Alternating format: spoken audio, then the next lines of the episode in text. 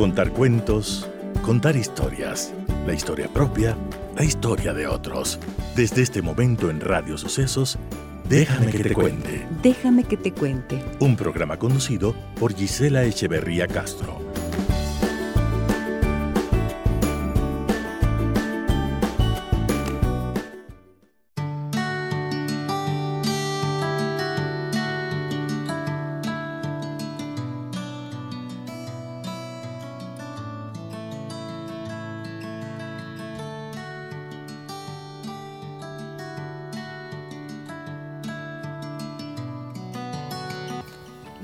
Que antes de que un río entre en el mar, tiembla de miedo, mira para atrás para ver todo el día recorrido, para ver las cumbres y las montañas, para ver el largo y sinuoso camino que atravesó entre selvas y pueblos, y ve hacia adelante un océano tan extenso que le parece que entrar en él es nada más que desaparecer para siempre. Pero no existe otra manera. El río no puede volver nadie puede volver. Volver es imposible en la existencia. El río precisa arriesgarse y entrar al océano.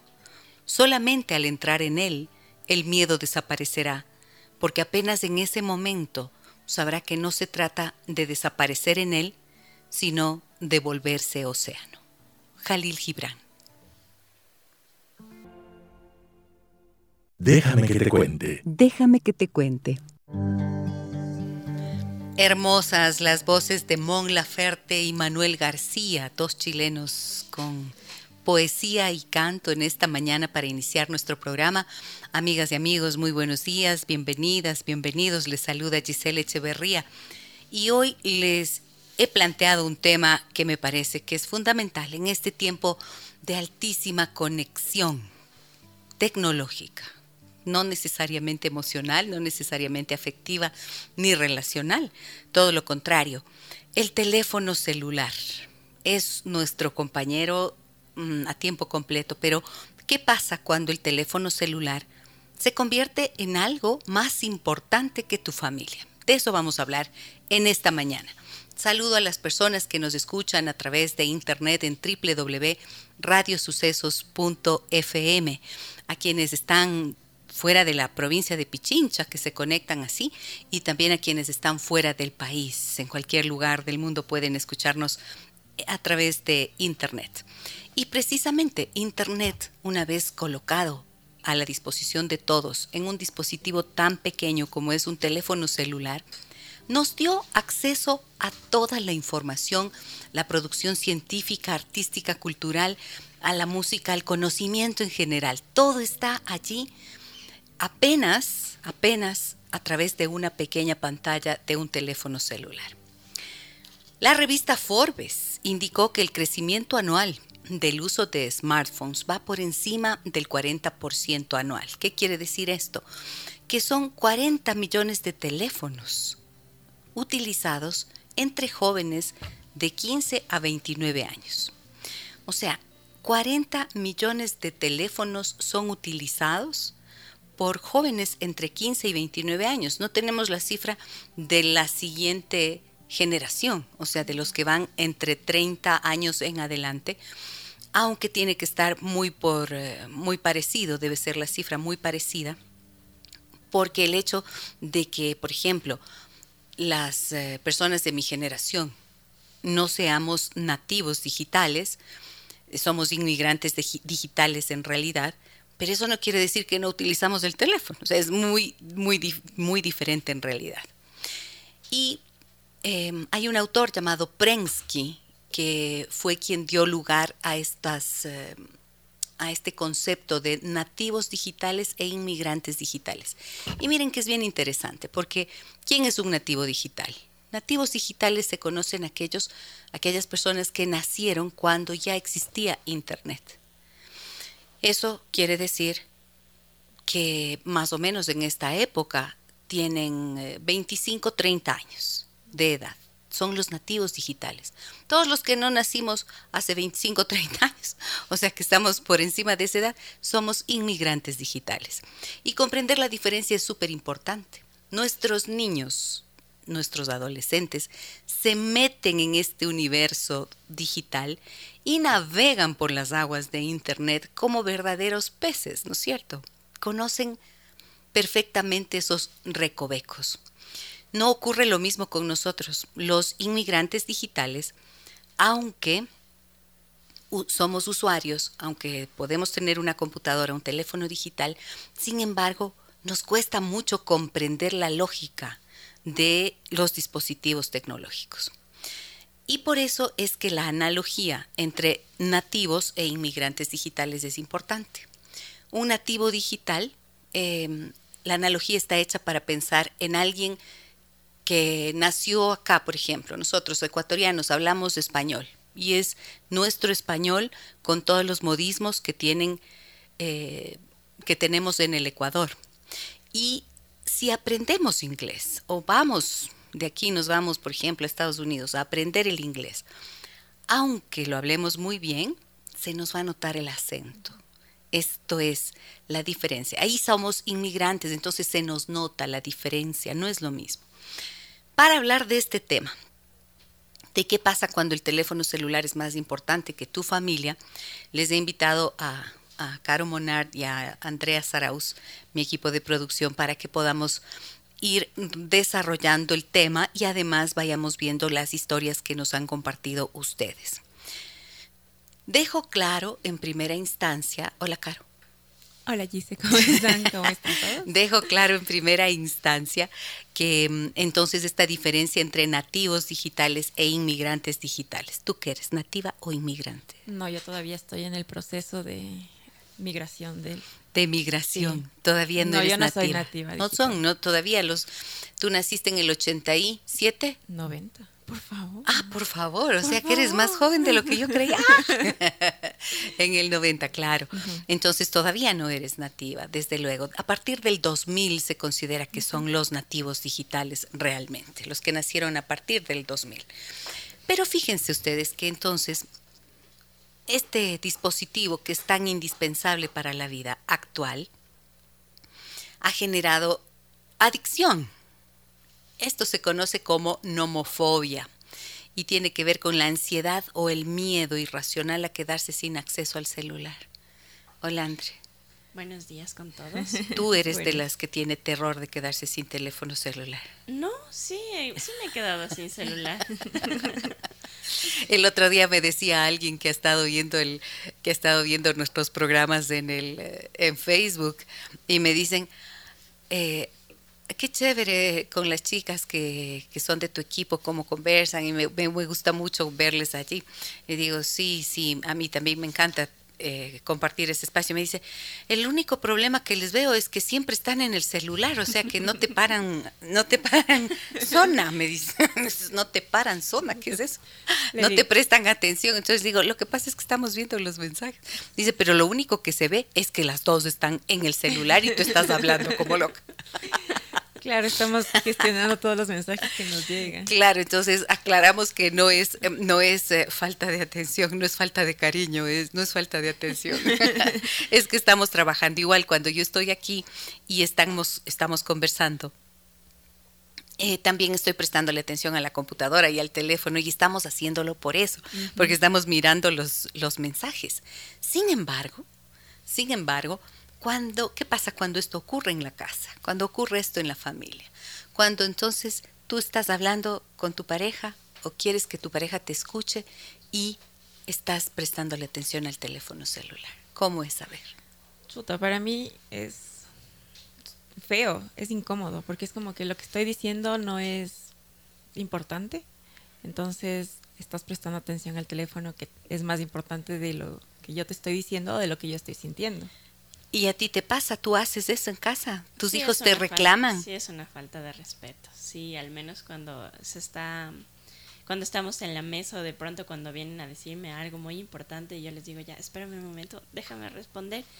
Y ya como que se cansan, se aburren y dicen, bueno, no me estás prestando atención. ¿Tus hijos te lo dicen? Sí. Ya ves, claro, es que es así.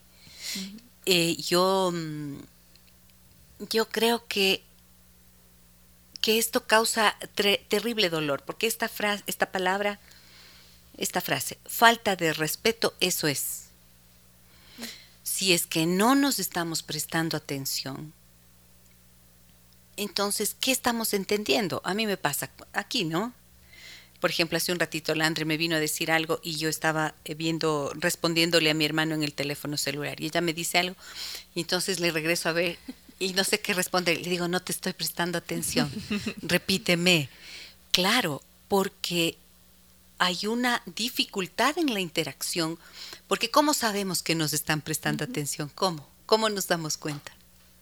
Tal vez pidiéndole luego que te repita lo que le dijiste, que sí, sí ha pasado como, repíteme, a ver, ¿qué te estoy diciendo? Claro, porque estás fuera. Esto de que somos multitask no es verdad. Multitask quiere decir multifunción. O sea, sí podemos hacer varias cosas al mismo tiempo, pero no, por ejemplo, caminar y masticar chicle, eso creo que es más fácil.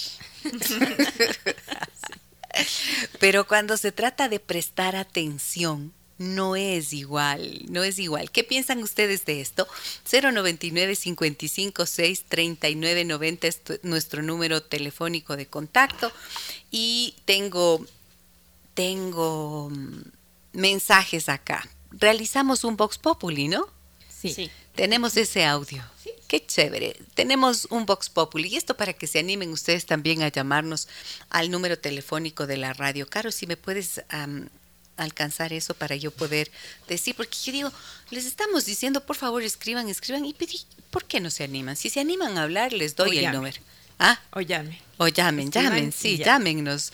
246-8427 si es que quieren darnos a conocer su punto de vista en esta mañana sobre esto que hemos planteado. ¿Qué pasa cuando el teléfono celular es más importante que tu familia? ¿Qué es lo que más te molesta del uso del celular en tu familia? Eso es lo que hemos preguntado. Escuchemos lo que nos respondieron las personas consultadas. ¿Qué es lo que más te molesta del uso del celular en tu familia? Sí, lo que más me molesta del uso del celular de mi familia es que cuando estamos en alguna reunión familiar o, estamos conversando, dedican mucho tiempo al, celular, a simplemente estar en redes sociales y no se preocupan por compartir o por contar alguna anécdota o algún, no sé, alguna alegría o problema que hayan pasado en, en el tiempo que no nos hemos visto. Entonces, eso como que ha dificultado mucho las relaciones interpersonales entre familias, compañeros y amigos puede romper cualquier vínculo de comunicación, ¿no? Eh, por ejemplo, en casa, no sé, a veces puede ser que estén en, la mesa, pero muchas veces no se esté compartiendo es, entonces eh, se pasa más tiempo en el celular. Cierto es que el celular se ha convertido en una herramienta de trabajo, un, un, un tipo necesario. Se rompe cualquier vínculo de comunicación en la familia, no existe interacción bueno, pues lo que realmente puede llegar a molestar el uso del celular en la familia es que en muchas ocasiones se pierde la comunicación entre, entre los miembros, pues ya no hay esa comunicación que había antes al momento de cenar, sino que ya todo el mundo es concentrado en su teléfono. Eso es un poco molestoso, me parece. Mm, claro, ahí están algunos de los escenarios, ¿no es cierto? Pero miren, a mí me importa mucho esto de, de qué pasa con los niños. ¿Qué crees que pasa con tus hijos, André, cuando vienen y se acercan donde ti y tú estás diciendo, ya, ya, ya les atiendo, porque ya, ya, acabo de responder y ya, ya, ya, ya. ¿Qué, te, oh, ¿qué pasa? A ver, cuenta. Primero, bueno, al menos el chiquitín se ha dado en ¿Qué edad tiene tu chiquitín? Siete años recién cumplió. Y ya. Él me sujeta la cara así, durísimo, y me dice, mami, mira, mírame cuando te estoy hablando porque no me estás escuchando, me sabe decir. Mm. y, te corriges o sigues haciendo lo mismo? No, sí, sí. ¿Le he escuchas? Cambiado, sí, he cambiado bastante, sí. Lo que pasa es que muchas veces vienen justo cuando estoy súper ocupada. Y, y claro, luego me entra la culpa. Porque igual mi hija sabe bajar corriendo las gradas y me dice, mami, y me empieza a contar cosas que le pasaban en la escuela y yo ya, mi amor, sí, mi amor, ah, qué interesante, pero en realidad no le estoy Pero no estás con la cabeza ahí, o sea, no le estás prestando atención. Y luego más tarde cuando ya estamos conversando me preguntas, ¿y, y, qué, ¿y qué opinas de esto? Y yo de qué, me dice de lo que te conté en la mañana. Y yo así me da una pena, así una tristeza y me entra una culpa súper grande. Le digo, mi amor, discúlpame, ¿me puedes repetir? qué horror. Sí. ¿Y qué te dice? A veces se molesta y me dice, ya no te voy a decir nada. Qué tóxica, mamá. Claro, Qué claro. O sea, claro, ¿qué, qué, qué te voy a contar si no me prestas atención? Y Pero, pero no es muy seguido. eso te iba a preguntar, pero No, no, no, ¿esto era lo que vivías y ya no pasa o sigue pasándote? Sí pasa, pero muy poco. Menos. Sí. ¿Y, menos. qué has y cómo lograste cambiar? ¿Qué pasó? Que ahora cuando bajan corriendo a contarme algo, le digo, ya mi amor, espérame un minutito, dejo un segundo lo que estoy haciendo y le escucho. Y de ahí se van a seguir haciendo sus cosas. Pero ya, ya les presté toda la atención que necesitaba. Eso, es que si no haces eso, miren, los yo todo el tiempo trabajo con mamás que, que están muy enojadas por esa situación. Porque con mamás que están enojadas porque los niños hacen berrinches, por ejemplo, niños chiquitos que hacen berrinches, que están todo el tiempo enojados, digamos, hablemos de 8, 9, 10 años, así, y entonces cuando yo les pregunto a los niños, ¿qué es lo que te tiene tan enojado? Las madres vienen a consultarme por eso, y yo les pregunto a los niños, ¿y por qué estás tan enojado? Y me dicen a mí, porque no me presta atención.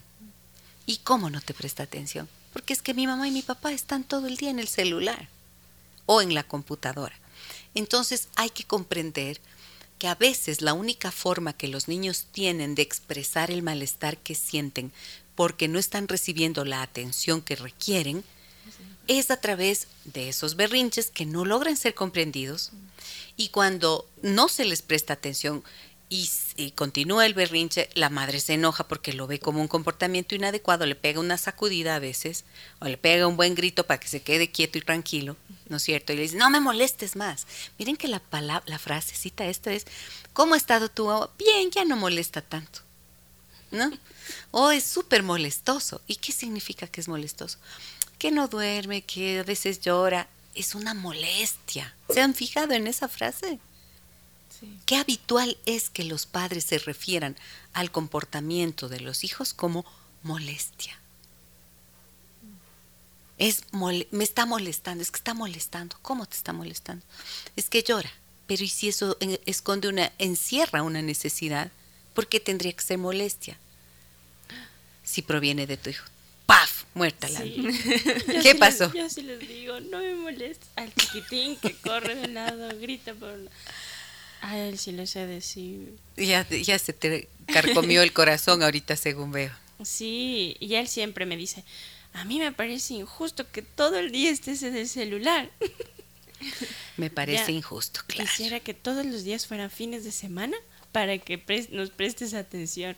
Me a decir, ¿por qué los niños no podemos usar el celular? A mí cuando me prestas el celular me dices, te voy a prestar 30 minutos, una hora, pero tú sí estás todo el día. Sí. Claro, es que los niños reclaman lo que no ven como modelo. Cuando las reglas son solo para los niños, los niños se enojan y te lo van a hacer saber. Te van a decir necesariamente porque todo el tiempo estamos modelando un comportamiento, modelando una conducta. Andrés dice, buenos días, bellas damitas. un, gracias por lo de bellas y todo lo de damitas. Un tema súper interesante e importante en estos tiempos, que cuando se nos pierde la billetera es un tedio, pero se pierde el celular, se nos acaba el mundo. Sí, pues es que estás ahí sí ya te quedas incomunicado. Claro, y en el teléfono tienes todo. Ahora tienes Todo. tus contactos de trabajo, de todo. De amistad. Ajá, tienes tus... Las fotos. tienes- Las ajá, fotos son lo peor que se fotos, te pierdan las fotos. Sí. Eh, la música, La tu música, música. favorita, eh, muchas personas guardan ya sus claves en el teléfono. tus correos tus co- o sea, electrónicos. Se te pierde el teléfono claro. y claro, para muchas personas el teléfono es la herramienta de trabajo. Así es. Entonces, que se Claro, pierda como tu el caso de teléfono. Landry, ella trabaja. Claro. Cuando trabajamos en teletrabajo, ¿qué más hacemos? Es puro teléfono. Exacto, y si pierde tu teléfono, entonces se te está perdiendo tu herramienta de trabajo, como que te robaran tu computadora. o- Ujú. o sea, A ver, cuenten por favor, ¿qué es lo que más les molesta del uso del celular? Tenemos mensajes, ¿no es cierto? Adelante, lean, por favor. Dice Caro y Andre, buenos días. El teléfono puede ser un arma de doble filo. En ocasiones nos acerca a los que tenemos lejos y nos aleja de quienes tenemos cerca. Otro terrible hábito que debemos evaluar dos y tres veces es tratar temas delicados por mensajes que no te permiten identificar la intención del mensaje, los gestos de la persona con la que conversas y puede prestarse a malas interpretaciones. Soy Alexa. Qué bueno que es este mensaje. Saben que, claro, pues, por ejemplo, a veces en consulta a mí me pasa lo siguiente. Me, me dicen, es que tuvimos una discusión así, me dijo así, asado y cocinado, y yo le respondí así, ta, ta, ta, ta, ta. Digo, ¿y cuándo fue? ¿Dónde estuvieron? No, esto era por chat, me dice. Ajá. Y entonces les pido a veces a las personas, léeme lo que te escribió. Y claro, cuando me lo leen, desde afuera yo veo y digo, bueno, ¿y por qué tú estás entendiendo que esto es un grito? ¿Por qué? Esto se llama atribución. Le atribuimos un significado a algo, aunque no tengamos la certeza de que esto esté siendo así. Pero como estamos acostumbrados a una interacción con la persona, entonces imaginamos el tono y por eso a mí me parece que es fundamental el uso de los emoticones. es fundamental. Las caritas enojadas, tristes. Claro, porque entonces le pones... Claro, porque entonces ya tratas de complementar un poco con el emoticón eh, la intención de tu mensaje o el tono en el que estás hablando. Si pones una media sonrisa con carita sonrojada, entonces ya sabes que no es tanto enojo el que hay por debajo. Claro, y hablando de eso, a mí sí me pasaba que yo respondía antes los mensajes y yo no ponía ningún tipo de emoticón. Entonces siempre era como, ¿por qué estás enojado? ¿Pero por qué estás tan seca? ¿Pero por qué me hablas así? Y era, porque no estoy nada, solo te estoy respondiendo como te lo diría si estuvieras, te, estuviera viendo. Y luego entendí que, claro, em, el uso de los emoticones sí es... Es súper necesario. Yo no puedo escribir sin emoticones.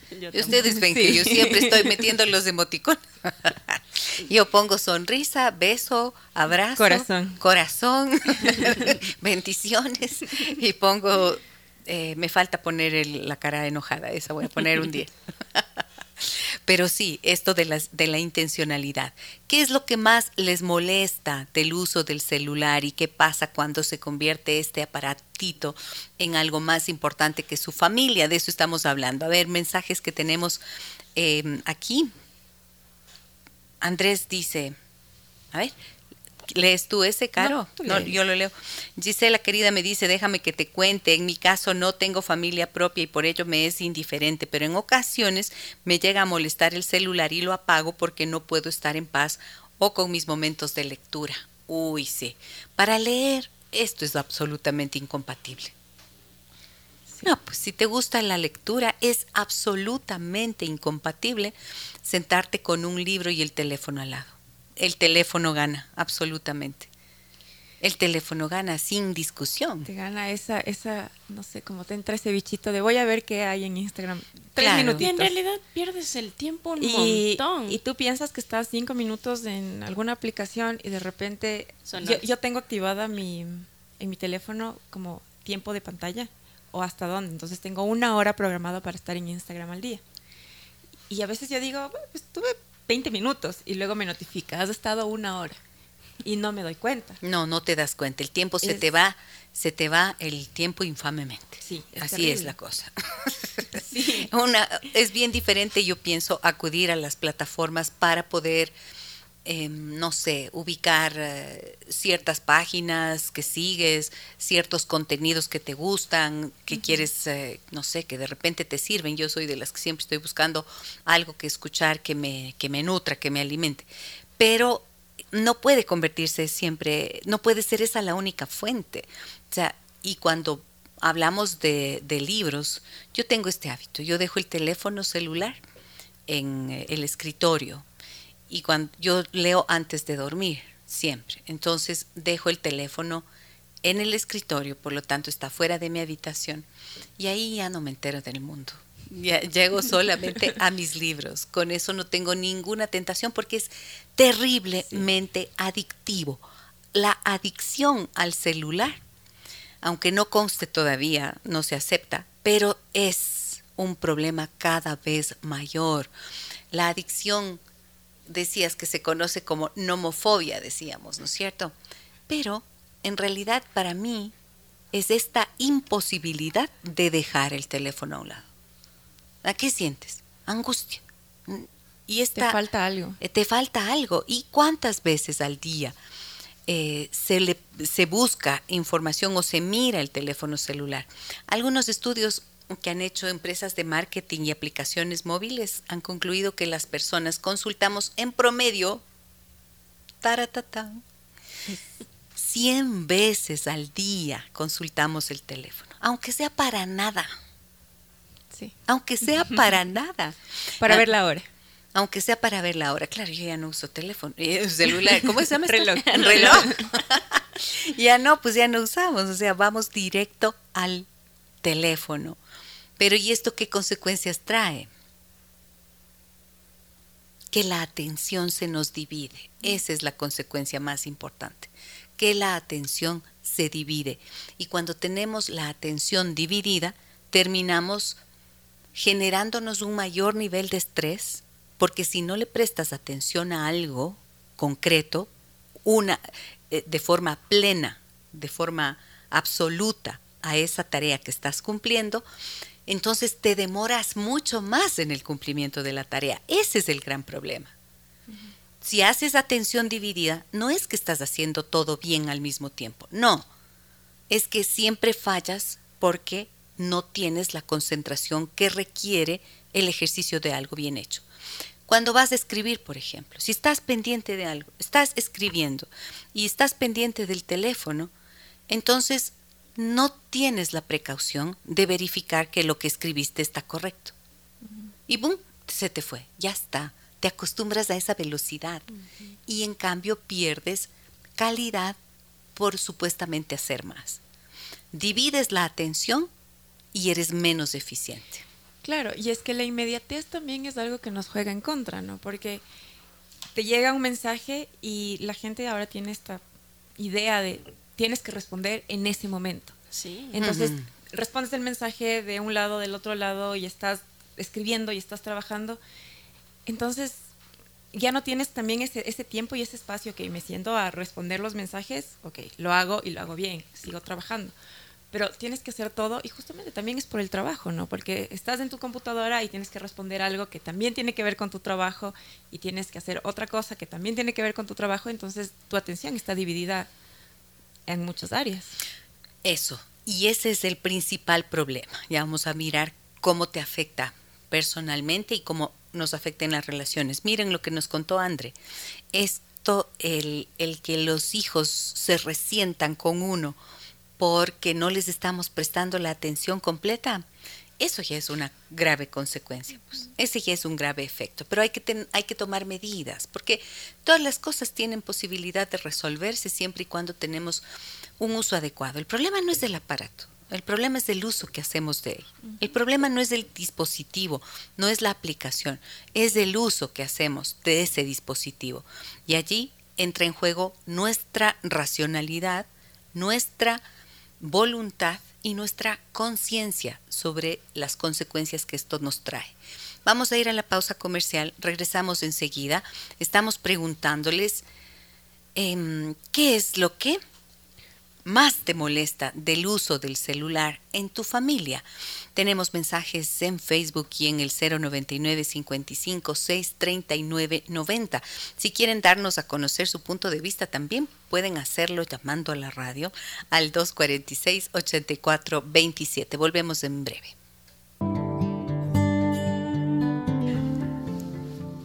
¿Qué es lo que más les molesta del uso del teléfono celular en su familia? Cuéntenmelo a través del 099 556 3990. Voy con los mensajes que tenemos en Facebook. Andre, Caro, A ver, Fer Silva nos dice, a mí lo que más me preocupa y molesta es la imposibilidad de desconectarse del trabajo en el horario en que se debe terminar o incluso en vacaciones. Mails, mensajes, todo el trabajo se puede hacer desde el celular.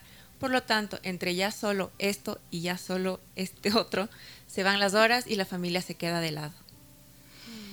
Mm, mm, mm. A ver, ¿por qué no puedo ver yo ese mensaje? ¿Dónde estoy? Em, Eh, de Fer Silva decías, Ajá, ¿no? Ah, ya, ya, ya. A ver, lo más me preocupa, la Claro, la imposibilidad de desconectarse del trabajo. Y esto se agravó notablemente desde el inicio de la pandemia. Y con el teletrabajo, claro, muchísimas personas se han sentido abrumadas porque no tienen posibilidad de desconectarse. Me acuerdo que de las primeras personas que me decían... Eh, que me pedían consulta en ese tiempo cuando empezamos la cuarentena, me decían, ¿sabes qué pasa? Que ya no puedo tomar la cita a esa hora porque mi jefe todo el tiempo me está monitoreando para saber si estoy trabajando o no. Claro, porque imagínense lo que fue perder de vista a los colaboradores y ya no saber si están ocupándose del trabajo realmente o de qué más. Y esto obligó a tener un cambio, yo pienso, de mentalidad para pensar que, que no, pues o sea, si estás en la casa, si estás teletrabajando, también pues necesitas prestarle atención a la familia. A mí me parece que es fundamental que quien, las personas que pueden teletrabajar y poder estar más tiempo con sus hijos tienen mejor calidad de vida. Si es que saben organizarse, porque hay personas que no se organizan adecuadamente. Pero siempre a través de la comunicación las cosas se pueden lograr. O sea, establecer, por ejemplo, con los niños chicos, ¿no es cierto? Establecer unos horarios. ¿Saben cuál es el problema? Y esto sí, con teletrabajo o sin teletrabajo.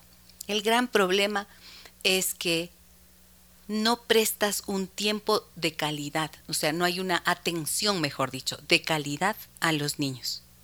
Y allí ellos entonces vienen todo el tiempo a estar diciéndote algo para que les mires un poquito. Si es que tú te organizas y dices, miren, vamos a hacer esto. Mientras estoy trabajando, ustedes están haciendo sus tareas, están haciendo esto, esto, esto, esto, ¿ya?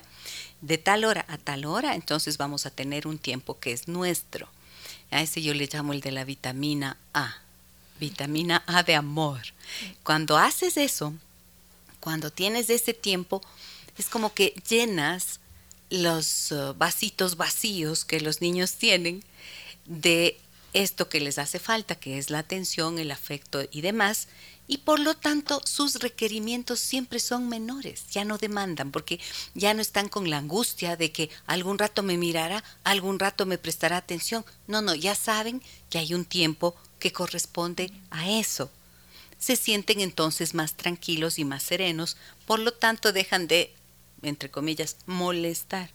No molestan, están tratando de decir, mírame, y esto es súper importante. Entonces, en los trabajos sí ha habido, sí ha existido la necesidad, ¿no es cierto?, de hacer cambios. Las personas em, que contratan ya saben que tienen que eh, que hay personas que necesitan dar tiempo a sus hijos y que por lo tanto el paradigma también cambió. ¿Qué quiere decir? Que hay que trabajar por el cumplimiento de objetivos. Y eso sí tiene, no importa pues a qué hora cumplas. No te voy a ver, no importa pero tiene que estar cumplido el trabajo. Esa es la única condición, que el trabajo se cumpla en los plazos y tiempos establecidos. Y luego, como tú te organizas por allá dentro de tu familia, de tu casa y cómo te regulas los horarios, es distinto. Ahora hay gente... ¿Qué pasó? ¿Qué pasó? No sé. ¿Por qué estoy hablando? Estoy hablando desde otro lugar. ¿Qué fue? No sé. Dios mío. Un problemita técnico. Me escuché a mí misma por algún otro lugar. ¿Qué estaba diciendo? Ya me olvidé. De los, este modelo, pero este modelo del que tú mencionas, que se trabajaba por objetivos. Sí. Eh, yo una vez leí un artículo que funciona bastante bien. Claro. Claro que no funciona para todas, para todas las personas, ¿no? Porque hay personas que sí necesitan este horario como de 8 a 4 y hasta salir de su casa. Ajá. Porque hay personas que dicen, yo no puedo trabajar en la casa, necesito Perdón, mi teléfono. ¿Necesito qué? Eh, necesito tener el espacio donde, donde poder trabajar. Ajá. Pero este modelo también de cumplir objetivos eh, funciona bastante bien para algunas personas, y es verdad. Entonces, una mamá que al fin de mes necesita, eh, no sé, presentar este proyecto y decir, ok, se cumple el objetivo, puede estar con sus hijos, puede arreglar su casa, puede cocinar, puede... Claro. Pasa mucho tiempo con ella y tal vez en la noche cuando ya les duerme a los, a los, a los hijos, realiza su trabajo. Y es un modelo que también funciona bastante bien. Pero por supuesto, miren, justo hoy tenía una conversación con alguien en la mañana y me decían, es que estoy desesperada, me paso todo el tiempo eh, con, con, el guagua acompañándole para que tenga sus clases, una mamá de un niño chico. Y entonces eh, recién cuando terminan las clases me pongo a cocinar y luego entonces no puedo hacer lo demás y no sé a qué hora lavar la ropa y además tengo que trabajar, eh, entonces no sé cómo organizar. Y digo, no sé si te sirva, pero quizás a veces las experiencias de las, de, de las generaciones anteriores son útiles. Entonces yo le decía, mira, yo me levantaba por modelo de mi mamá que trabajaba, yo me levantaba a las 6 de la mañana y a esa hora cocinaba. A las 6 de la mañana yo me ponía a cocinar. Y me organizaba de tal forma que mientras estaban cocinándose las cosas que había que cocinar, pues yo estaba preparando el desayuno. Y ya. Y tienes la comida hecha. Y yo me iba a trabajar y entraba a trabajar a las 8 de la mañana.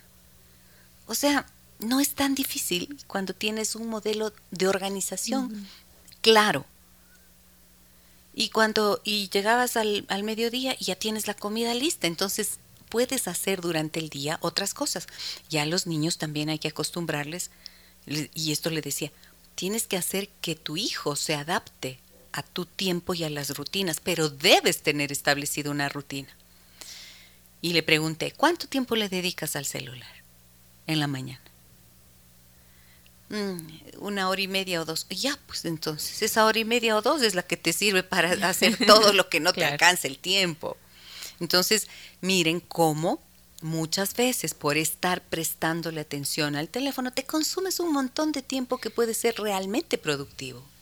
Y Gise, sabes también que yo una vez vi un, un video sobre los efectos negativos que tiene cuando tú te levantas y lo primero que haces es revisar tu teléfono. No dejas que tu cerebro como que se desarrolle adecuadamente en el día. O sea, te dice como, haz otras actividades, espera como unas dos horas y ahí sí utiliza el teléfono. Pero... Mira, esto es clave, esto es clave. ¿Por qué? Mm, los hábitos, pues, ¿no? Hay un libro fantástico que se llama El Poder del Hábito. Lo podemos colgar aquí en, en Facebook para las personas que quieran leerlo. El Poder del Hábito.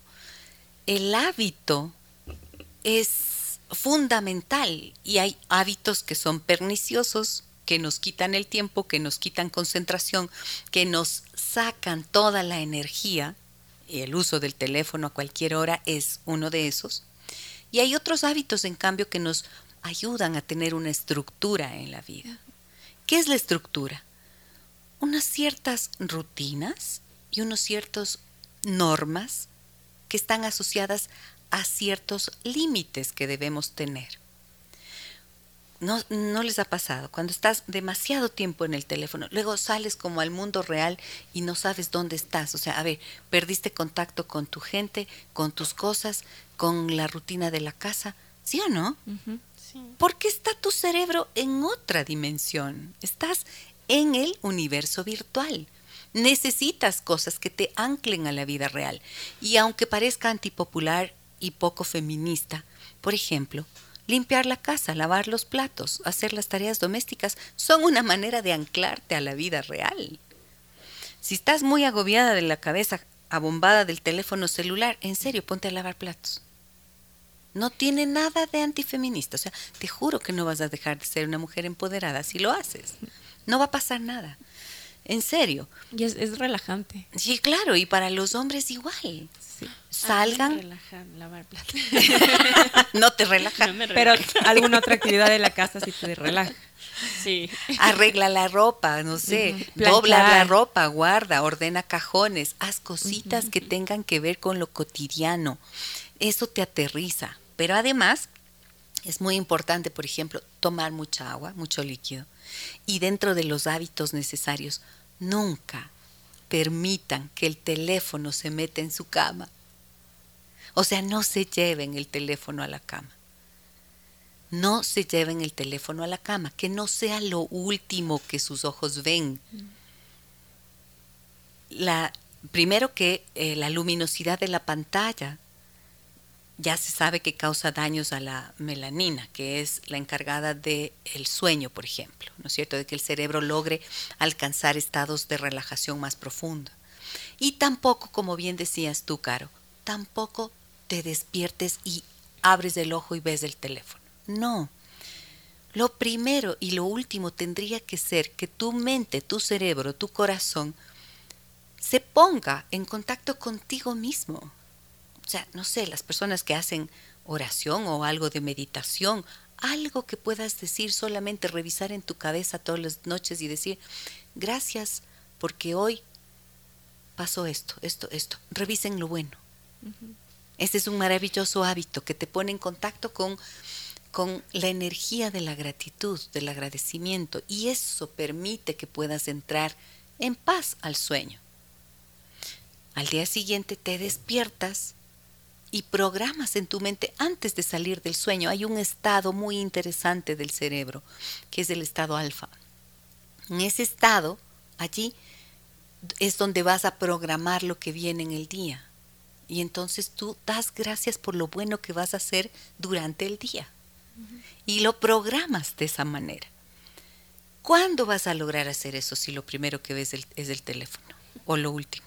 No logras pierdes conexión contigo mismo y se trata de recuperar esa conexión. Y sobre todo si es que lo primero que haces cuando te despiertas es ver redes sociales o Twitter donde la gente está peleando, peleándose por todo y por nada. Entonces tu día ya empieza con una energía distinta, ajá, o sea, porque ya, si al menos vas a usar el teléfono, lo que yo hago, por ejemplo, yo no entro a ninguna red social, pero escucho algún podcast lindo o escucho música, algo que me dé, que me anime, o sea, que sepa que con esto voy a, empezar bien el día.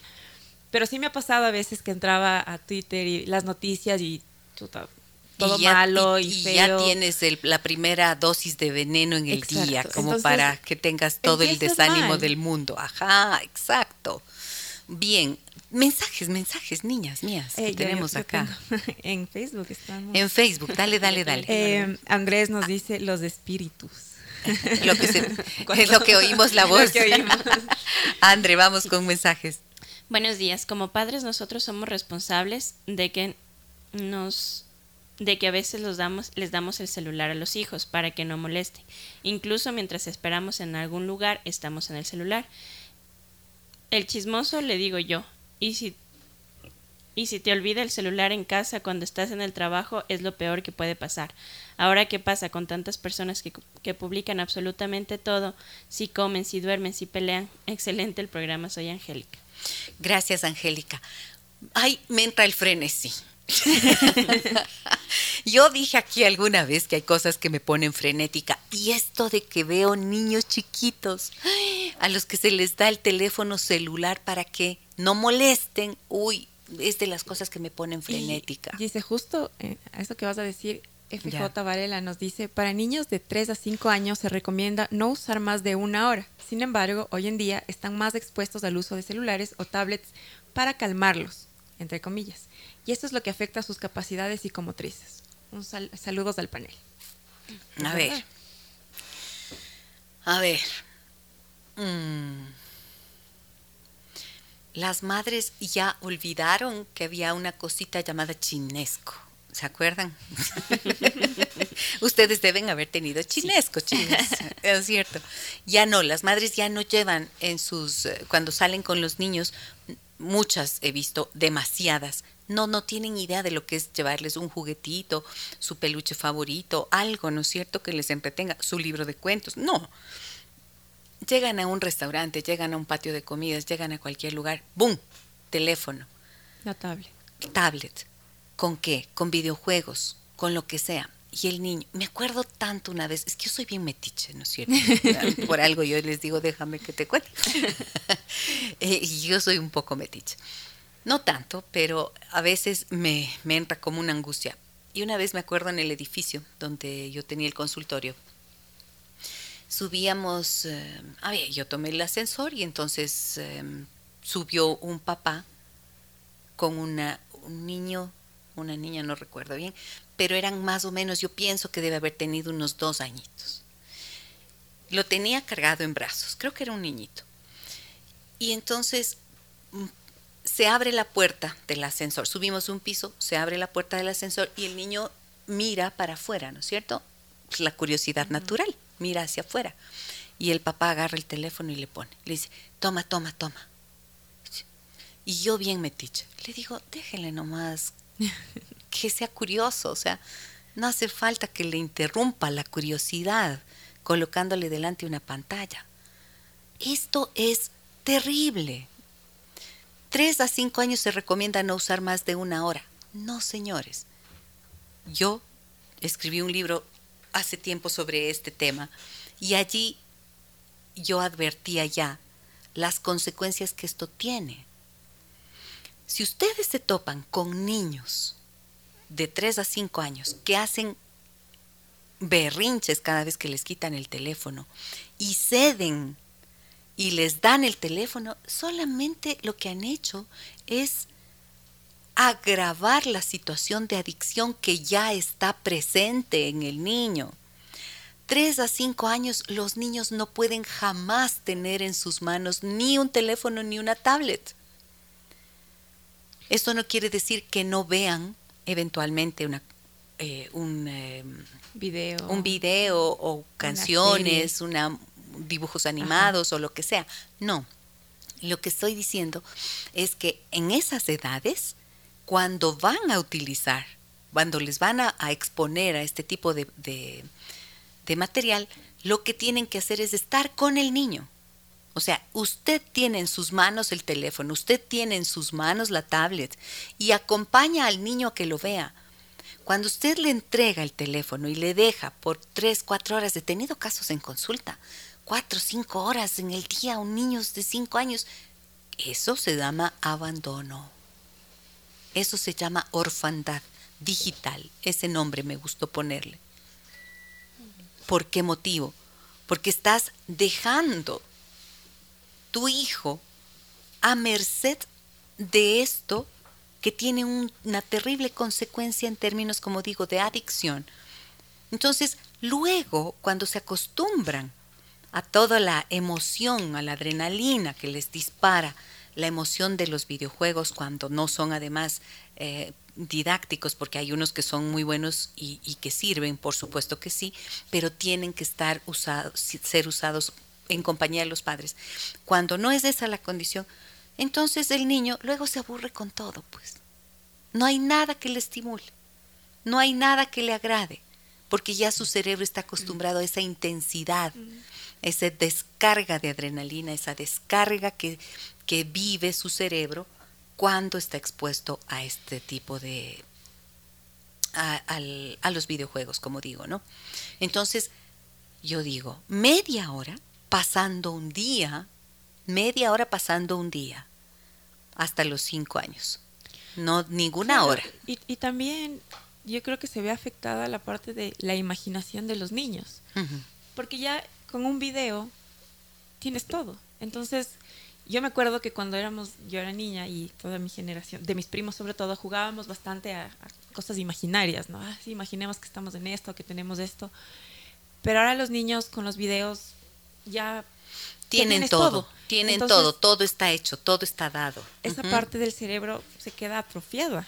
La creatividad es súper importante, estimular la creatividad y en esas etapas de 3, 5 años las necesidades son otras, el desarrollo psicomotriz, el desarrollo precisamente de la imaginación, esos universos fantásticos en los que los niños viven, se ven interrumpidos por este tipo de dispositivos. Ok, voy con algo que decía Fer porque no me gusta dejarlo suelto cuando se me queda por allí algo, no luego estoy pensando, se me quedó, en esto que está aquí, que dice ella que entre solo hago estito, solo hago esto trito, se van las horas y la familia queda de lado.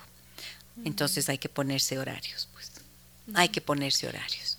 Esto es indispensable. Y Fer también ahorita complementó su comentario y dice, y ni hablar de los viajes largos. Yo no sabía cómo era que otros niños iban relajados en viajes largos y mi esposo y yo llegábamos muertos con los nuestros. Ahí nos, nos dimos cuenta que lo que hacían era ponerles la tablet mientras nosotros vamos inventando juegos de contar autos, de un color, leyendo libros, hasta marearme. jugando acertijos. Ni modo, ya entendí cómo hacen para que vayan quietos en el auto, pero nada como el cansancio de tanto jugar. No, y esto es otro crimen, porque saben qué ocurre, que mientras están viajando y si no hacen el esfuerzo que Fer dice, los padres no hacen ese esfuerzo, lo que están haciendo es impidiendo que los niños tengan, desarrollen la capacidad de observación, por ejemplo, del camino, del jugar con la nube, de inventarse el cuento del osito que está en la nube o de lo que sea que se ve, de jugar al veo veo, veo veo que ves, ¿no es cierto? De, inventar la canción construida con palabras que se le roban al uno al otro y em, de apreciar la naturaleza que se puede ir admirando. El paisaje. El paisaje. Esas son cosas que son imborrables. Y en cambio, ¿qué queda en la mente de un niño después de tantos de tanto videojuego? Solo embotamiento. Cuando pasas, incluso como adulto, ¿sí o no? Te sientes con la cabeza pesada después de tanto tiempo de estar allí. Yo, por ejemplo, yo si voy en el auto no puedo usar el teléfono. yo me mareo. No sé cómo los niñitos lo logran. Pero lo que dice Fer es verdad. Yo recuerdo que cuando era pequeña, en los viajes largos que teníamos, íbamos cantando y, las, y conversando con mis papás. Entonces, esos recuerdos y esas historias que te quedan son lindas. Javier dice que tengan un excelente día y qué temas más interesante. Mi familia y mi novia me critican mucho por el uso del celular, ya que actualmente yo trabajo prácticamente 18 horas con celular. Aparte de ser un medio de comunicación, es una herramienta de trabajo en el medio que yo laboro. Y a veces la gente no comprende que muchas veces estoy trabajando y no perdiendo el tiempo en redes sociales como ahora. no, no, no estás perdiendo el tiempo ahora en las redes sociales. Pero ojo, yo, verán, aquí sí les voy a decir la verdad. Díganme, díganme, y observenme, no me hagan fubing. observenme. Díganme si no es verdad que 18 horas es excesivo desde cualquier punto de vista. O sea, no me puedes decir que tienes 18 horas dedicadas a trabajar. No, no, no, no, no, no acepto eso. A mí me cuesta trabajo creer. Me cuesta trabajo creer. Y cuando ya te dice todo el mundo, oye, no, no estás con nosotros, oye, te pasas todo el tiempo en el teléfono, oye, ¿por qué no haces no sé qué? Oye, no me prestas atención, oye, no. Entonces, ¿qué es lo racional ahí? Prestarles atención a las personas que nos están diciendo eso. Porque lo que te están diciendo es que ya tú tienes una adicción. Son síntomas claros. 18 horas, no. No se puede trabajar así. Hay que pensar ya excesivamente. Si tienes 8 horas destinadas, bien destinadas a tu trabajo, te va a sobrar el tiempo y tienes 10 horas adicionales, es que me estás diciendo que trabajas el doble del, más del doble de la jornada laboral. Eso es un síntoma claro de adicción al teléfono. Lo que está ocurriendo es que no logras desconectarte. Y eso conduce al cansancio digital, al agotamiento digital. Y una persona que está con agotamiento digital generalmente suele estar abstraída, distante, irritable, enojada, se cansa, se agota. Entonces hay que aprender a verse a uno mismo y a escuchar lo que los otros nos dicen. Porque si te dicen, estás todo el tiempo así y no me ves y sigues sin escuchar, no lo vas a resolver. Y si sigues diciendo que es porque estás trabajando, no lo vas a resolver. Entonces, creo que el gran desafío que tenemos en este tiempo es aprender a identificar los horarios en los que puedes tú ser más productivo define los horarios en los que eres más productivo. Por ejemplo, si en la mañana, si te, las personas que se dedican a ventas, por ejemplo, ¿qué hacen llamando en la mañana cuando la gente está ciertamente es incapaz de responder teléfonos o mensajes? Pues ese tiempo destínalo a hacer las cosas que requieres en casa. Y ubica los horarios en los que vas a tener más efectividad en tus llamadas, ¿no? Entonces, todo es cuestión de organizarse. A ver, por acá tengo más cosas. Díganme. creo que también es la, fuerza. Leamos mensajes, por favor. La fuerza de apagar el teléfono, ¿no? Porque mucha gente tiene la idea de por tener el teléfono necesitas eh, estar siempre conectado y ahí, ahí. A ver, más mensajes. Yo tengo, Eh, yo tengo uno que dice, hola a todos, siempre es muy enriquecedor escucharles. En mi caso valoro mucho el tiempo de calidad. Para mí prestar atención es una forma de expresar amor. Mientras estoy con otra persona procuro prestarle atención con todos los sentidos, pero no siempre recibo la misma atención porque la otra persona está en el celular. Como es algo que me molesta, suelo hacer algún comentario para que dejen el teléfono a un lado pero por lo general la respuesta que recibo es de molestia. Muchas personas se enojan y por pedirles que dejen el celular y frente a eso, pues no puedo hacer nada más que resignarme a tener una, una atención compartida. ¿Cómo actuar cuando el otro reacciona mal si le pides que deje el celular a un lado? Bueno, lo que hay que hacer es aprender a hacer reclamos responsables y a plantear el tema en un momento en el que se puede hablar de eso.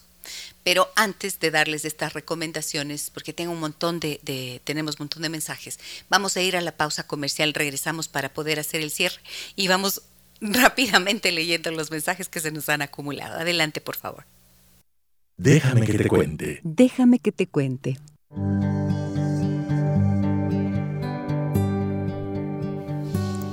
Hay que aprender a hacer reclamos responsables porque ya estamos viendo todo el deterioro que puede existir a nivel de las relaciones y las afectaciones que existen tanto para nuestros niños, para nuestros adolescentes y para nosotros mismos como adultos.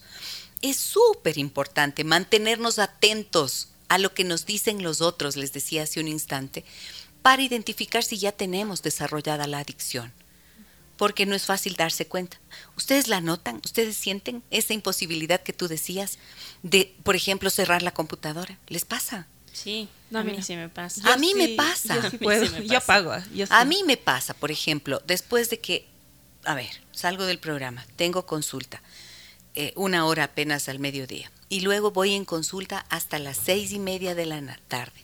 A veces doy clases desde las 7 de la noche hasta las 10 de la noche. Y me descubro a mí misma a las 10 de la noche tonteando ahí, vi otro artículo de no sé qué, ya me llegó el mensaje que me decía que, que me descargue la, el documento de no sé qué universidad que estuve revisando. O sea, estoy ahí tonteando, 11 de la noche, digo, ¿qué pasó? No, no, no, me pasa porque, porque hice una jornada más extensa, conectada que en otras oportunidades. Y ahí uno tiene que darse cuenta si le cuesta hacerlo para poder ponerse el límite. Mensajes. Sí, Verónica Sáenz nos dice, buenos días, mi esposo le puso ese anillo para evitar que se, se le caiga el celular y la cosa se agravó, es prácticamente una parte más de su cuerpo. Abre los ojos y enseguida agarra el celular. Me dice que no se pone a ver las redes sociales, sino películas. Peor. Hasta al baño va con el celular. Peor, peor que peor. Y se pierden, ¿no? Porque ver una película antes era, veamos una película todos juntos o la pareja, pero ahora cada uno con su teléfono o con su tablet y su computadora, entonces ya ni siquiera compartes eso. Marjorie dice, uh, ¿qué te diré?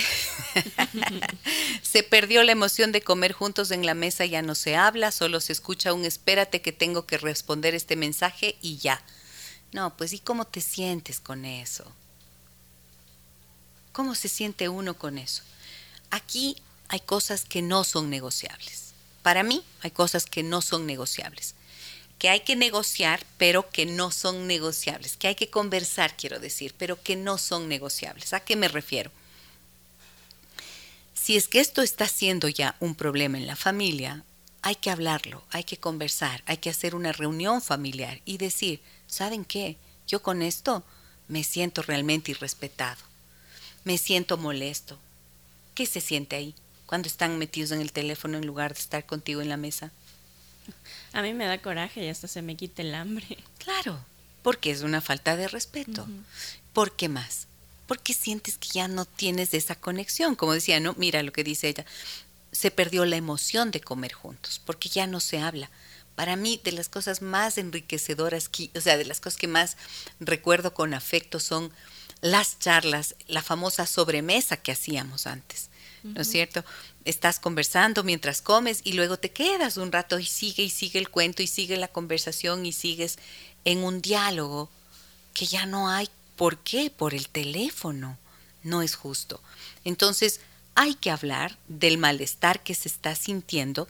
Este es el reclamo responsable consiste en el reclamo responsable consiste en prestarle, e, en plantear el tema, decir, miren, yo veo que ahora hemos dejado de comer juntos y de conversar en la mesa porque cada uno está en su teléfono celular. Con eso me estoy sintiendo molesta, me estoy sintiendo incómoda, me estoy sintiendo preocupada. Me gustaría que volvamos a tener ese espacio de conversación y les pido que de ahora en adelante tengamos una norma en casa. Y esta norma es que nadie se sienta a la mesa con teléfono. No es posible. No, no lo acepto. Y creo que decirlo así ya le hace saber al otro en qué estado estás. Si no le importa al otro tu sentimiento, grave asunto.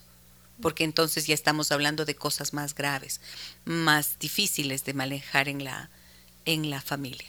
María Belén Troya dice, recuerdo que de niña era más sencillo conciliar el sueño, ahora necesitamos técnicas para desconectar la vida digital. Pues sí, mi esposo le puso ese anillo, esto ya leíste tú. Tengo una niña, dice Luis, yo tengo una niña, yo recuerdo no haberle dado el teléfono cuando era más pequeña. Hace un año le di su primera tablet, hace... O sea, a los ocho o sea, a los ocho años, y eso con tiempo controlado. Ah, pues yo no les doy las tablets. O sea, lo que yo les digo a los padres es, nunca les den la tablet. Nunca les digan, esto es tu teléfono, este es tu tablet, esta es tu computadora, esta es tu laptop. No. Tienen que decir, te presto la tablet, te presto el teléfono celular, te presto en tales condiciones y es mío.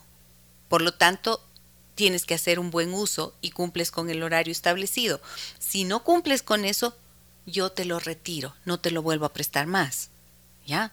Esto es súper importante, porque si no tienes, si tú le regalas, pierdes el control sobre el dispositivo y el niño se vuelve loco porque es muy chico o muy chica y no saben cómo autolimitarse. Claro, y también... Si a los adultos les cuesta, no se diga a los niños.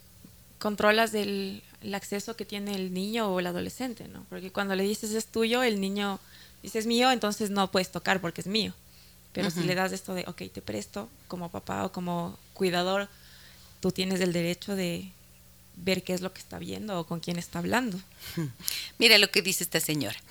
Me dice que no diga el nombre, pero dice, los adultos que abusan del teléfono cuando llegan a casa dicen que están trabajando y se dedican a jugar en el celular y no prestan atención a sus niños pequeños. Ya respondí eso, ¿no es cierto? Ya mencioné que es un claro síntoma de adicción y dice, mi hija se enoja cuando le digo que deje el celular y preste atención a quienes estamos a su lado.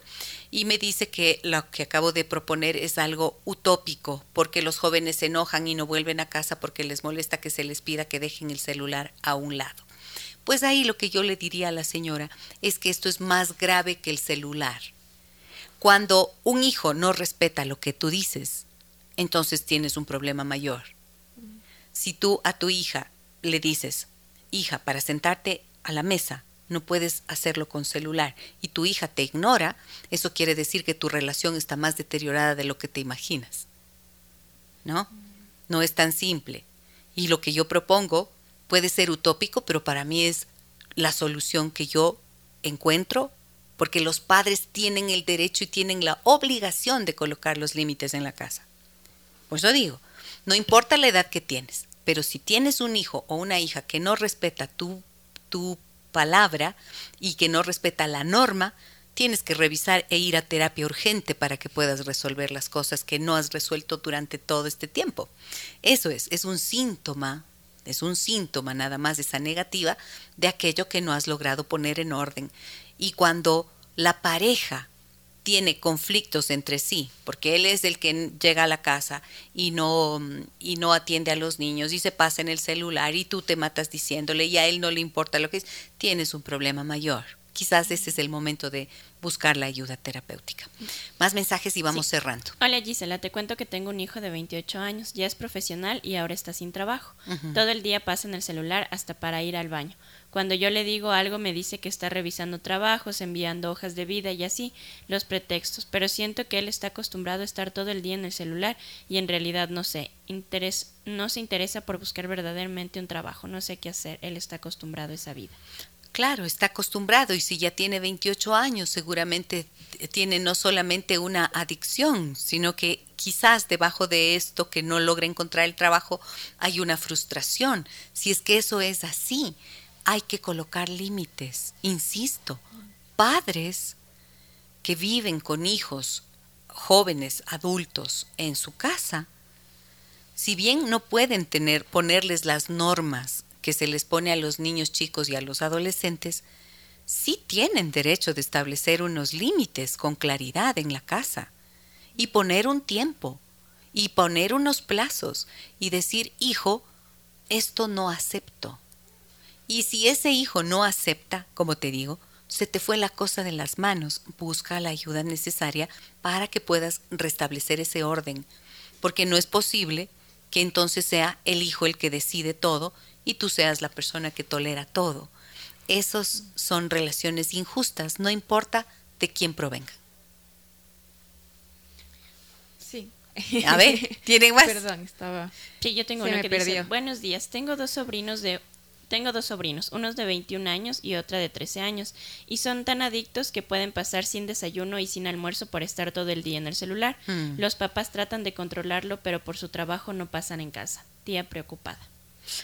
Tía preocupada, estás fregada porque como tíos difícilmente tienen la posibilidad de hacer algo, ¿no? Quizás lo único, y esto puede ser útil, eh, quizás lo único, bueno, que no es poca cosa, por cierto, es hacer invitaciones, si tienes una buena relación con los chicos, hacerles una invitación, por ejemplo, un paseo, una salida al campo, a la naturaleza, con la condición de que no haya celulares. E invitar al cine o al teatro con la condición de que no haya celulares. Salir a comprar algo que les gusta, tomar un helado, alguna cosa así, eh, no sé, te voy a comprar una camiseta que te, que te gusta, con la condición de que no haya celulares. Pero ¿saben por qué? No es una manipulación, es una forma, es una forma de hacer notar la diferencia que existe cuando hacemos cualquiera de estas actividades sin el teléfono celular de por medio. Entonces, aunque al principio cuesta, yo trabajo estos temas hace muchos años, desde que escribí el libro, y los chicos, después de un tiempo, se dan cuenta y dicen, ¡Ah! eh, desde, desde la primera salida sin celular, dicen, ay sí, lo pasé mejor, estuve más atento, me divertí un montón. Entonces hay que hacer que crezcan las actividades sin celular para que logren sentir la diferencia de tener la atención completa. Y esto no es solo para los niños, esto es para los adultos sobre todo. ¿Por qué? Porque un adulto que tiene claridad en los límites para sí mismo, entonces es un adulto que puede dar los mensajes correctos a los chicos. Pero si el adulto está tan adicto, ¿con qué, con qué herramientas? O sea, si estás en el fondo de la piscina, te estás ahogando ahí, ¿cómo le salvas al que está al lado? No puedes. Tienes que estar arriba para poder tender la mano y ayudarlo a salir. ¿No es cierto? Entonces, los adultos, empieza por los adultos, la responsabilidad del uso de los dispositivos tecnológicos en la familia es de los adultos. Sí, buen día. Vamos con los últimos, ¿ya? Buen día, Gisela. Le comento que a mí me molesta el uso del celular cuando estamos en reunión familiar, el momento de la comida, cuando se está conduciendo. Además, te quita el tiempo. No hay nada mejor que una llamada telefónica para comunicarnos efectivamente. Muy buen tema, en especial para los padres, porque nosotros con nuestras actitudes somos ejemplo para los hijos. Gracias. Efectivamente, de eso se trata. Y ojo, yo suelo proponer algo. Yo propongo un detox tecnológico que, suelen decirme, pero ¿cómo si sale eso? Es imposible. No, ¿cómo voy a poder Yo les digo, no es nada, nada es imposible en la vida, ¿no es cierto? Pero si es que esto ya es un problema, ¿qué vas a hacer para resolverlo? A ver, ¿qué vas a hacer? Recapitulando, establecer rutinas. Dentro de las rutinas, importante, no, o sea, mira al teléfono como algo que nunca, nunca va a ser lo primero que veas en la mañana ni lo último al despertar. O sea, duerme sin el teléfono, no metas al teléfono en tu habitación. ¿Ya? Cuando digo rutina, cuando dije rutina, quiere decir establecer como unos horarios de tus propias actividades. Los buenos hábitos empiezan siempre con una rutina que parte por agradecerle a la vida que estás de nuevo frente a, un nuevo día y em, estructurar las cosas que tienes que hacer. Em, puedes acudir, puedes poner las normas para tus hijos con tiempos, eh, tiempos que pueden ser una vez, una hora, por ejemplo, si es que son niños mayores de seis años, una hora, quizás pasando un día. Y si, si es anterior a los seis años, media horita pasando un día no más. Es preferible que vean una película que antes que tengan una, una tablet. Si van a salir a restaurantes y demás, recuperar la posibilidad de conversar, de escucharse, de preguntarse. Papá y mamá no saquen el teléfono celular mientras están esperando que llegue la comida. ¿Qué imposibilidad tan grande se ha desarrollado de verse a sí mismo, de conversar, de decir, de preguntar. Cuenten historias, cuenten cuentos, canten, hagan lo que sea. Pero resístanse a la tentación de sacar el teléfono en la mesa mientras esperan la comida. Norma para la casa, nunca sentarse a la mesa. De ahora en adelante, uno siempre puede decir eso, de ahora en adelante vamos a hacer esto y esto y esto. De ahora en adelante no se, nos sentamos a la mesa con teléfono celular. Todo puede esperar, no pasa nada. Si es que respetas una hora de almuerzo, una hora de almuerzo, no pasa nada, no se va a caer el mundo. Y las personas que trabajan con teléfono celular pueden automatizar, porque ahora tienes el WhatsApp Business, donde puedes automatizar un mensaje que dice, hola, soy fulanito de tal, nuestro horario de atención es de ta, ta, ta, ta, ta. Déjanos tu mensaje y te responderemos. Y ya. Mensaje automatizado que permite colocar unos límites. Y aprender a desconectarse quiere decir poder también reconectarte con la vida, contigo, con los otros, con los que dices que amas. Porque mucho se dice que se ama, pero hay que ser coherentes, ¿no es cierto? Si digo que te amo, tengo que ser coherente. Y esa coherencia tiene que ver con prestarte la atención que te mereces porque respeto quién eres y respeto y me importa lo que dices y también espero que tú respetes y te importe lo que yo tengo que decir. Eso es comunicación, eso es la forma de construir relaciones. Me voy con música. Vamos a despedirnos. Me despido de la carito del Andre. Yo tengo un mensaje que quería leer. Dice, buenos días, dice, me llamo Dulce y tengo 15. Últimamente les escucho mucho porque son de ayuda. Oh, les escucho esto de la concentración dividida y me identifico al 100, pero no puedo evitarlo. Dulce, Qué hermosa como nos describe una joven de 15 años que escucha nuestro programa. Qué lindo. Y te identificas con lo que dije acerca de la atención dividida. Pues te doy una pauta que puede serte útil. Cuando trabajo con chicos, adolescentes que vienen con estos síntomas de adicción, lo que les propongo es muy sencillo. Les pregunto, ¿cuáles son esas cosas indispensables? O sea, que, consideras indispensables, porque nada, nada en realidad lo es, pero qué cosas haces con el teléfono que te encanta y que son necesarias e indispensables para ti. Entonces a veces me dicen, veo videos en YouTube, hago tareas, eh, ¿cómo es? Veo series, eh, tengo algunos influencers, Todas estas cosas están bien. Muy bien. Entonces, ¿cuánto tiempo le dedicas a eso? Cuatro, cinco, seis horas. Ya. ¿Y cuánto crees que te tardas en hacer las tareas si es que solamente hicieras tareas? Pucha, me dicen máximo media hora o una hora. claro. Entonces yo les digo, perfecto. ¿Qué pasaría si te dedicas a hacer la tarea y mientras haces la tarea, en serio, no tienes el teléfono junto a ti, sino lo dejas debajo de la cama, debajo de la almohada, debajo de algo, fuera de la habitación y te dedicas solo a hacer la tarea. Les cuesta mucho al principio, pero lo hacen pensando en qué, en que luego ya tienes la libertad para poder hacer lo que quieras. Entonces puedes ver una hora de tus series, puedes chatear la siguiente hora con tus compañeros y ya, estás libre para hacerlo sin la angustia, sin la tensión de que estás con una tarea pendiente que es de responsabilidad. Entonces, hay que valorar la libertad.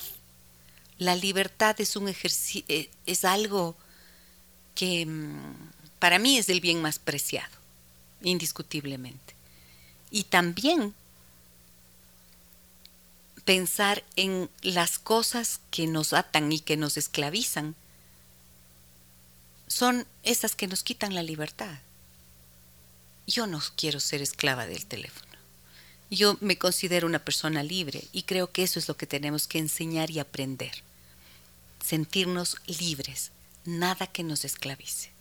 Y eso tenemos el poder como adultos como seres pensantes, como esta joven dulce de 15 años que ya se cuestiona a sí misma y que puedes también empezar a hacer. Un pequeñito ejercicio cada día puede significar entonces la instauración de un nuevo hábito que te va a llevar a mm, no depender del teléfono, sino utilizarlo como una herramienta más que facilita la vida.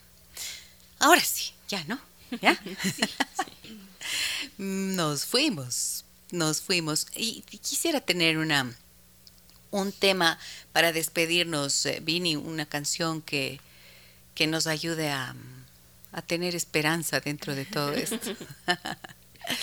sí, muy bien. Un abrazo grande. Gracias, Caro. Gracias, Dice. Gracias, André. Gracias, André. mañana, ¿qué tenemos? Mañana. Mañana, ¿cuál es el tema que tenemos? Los espíritus estarán aquí. ¿Qué pasa cuando ah, vives con un fantasma en tu relación? Miren eso, que, pucha, ese sí está buenísimo. este tema ha estado como complicado, ¿no? El de hoy. Pero bueno, a ver. Mañana, acá tengo. Mañana les espero a partir de las 9 horas con 30 minutos déjame que te cuente qué pasa cuando vives con un fantasma en tu relación de pareja. Que tengan un buen día. Soy Giselle Echeverría. Hasta mañana. Las historias que merecen ser contadas y escuchadas. Historias que conmueven, historias que inspiran. Mañana, desde las 9 y 30, déjame, que, te cuente. Déjame que te cuente. Con Gisela Echeverría Castro.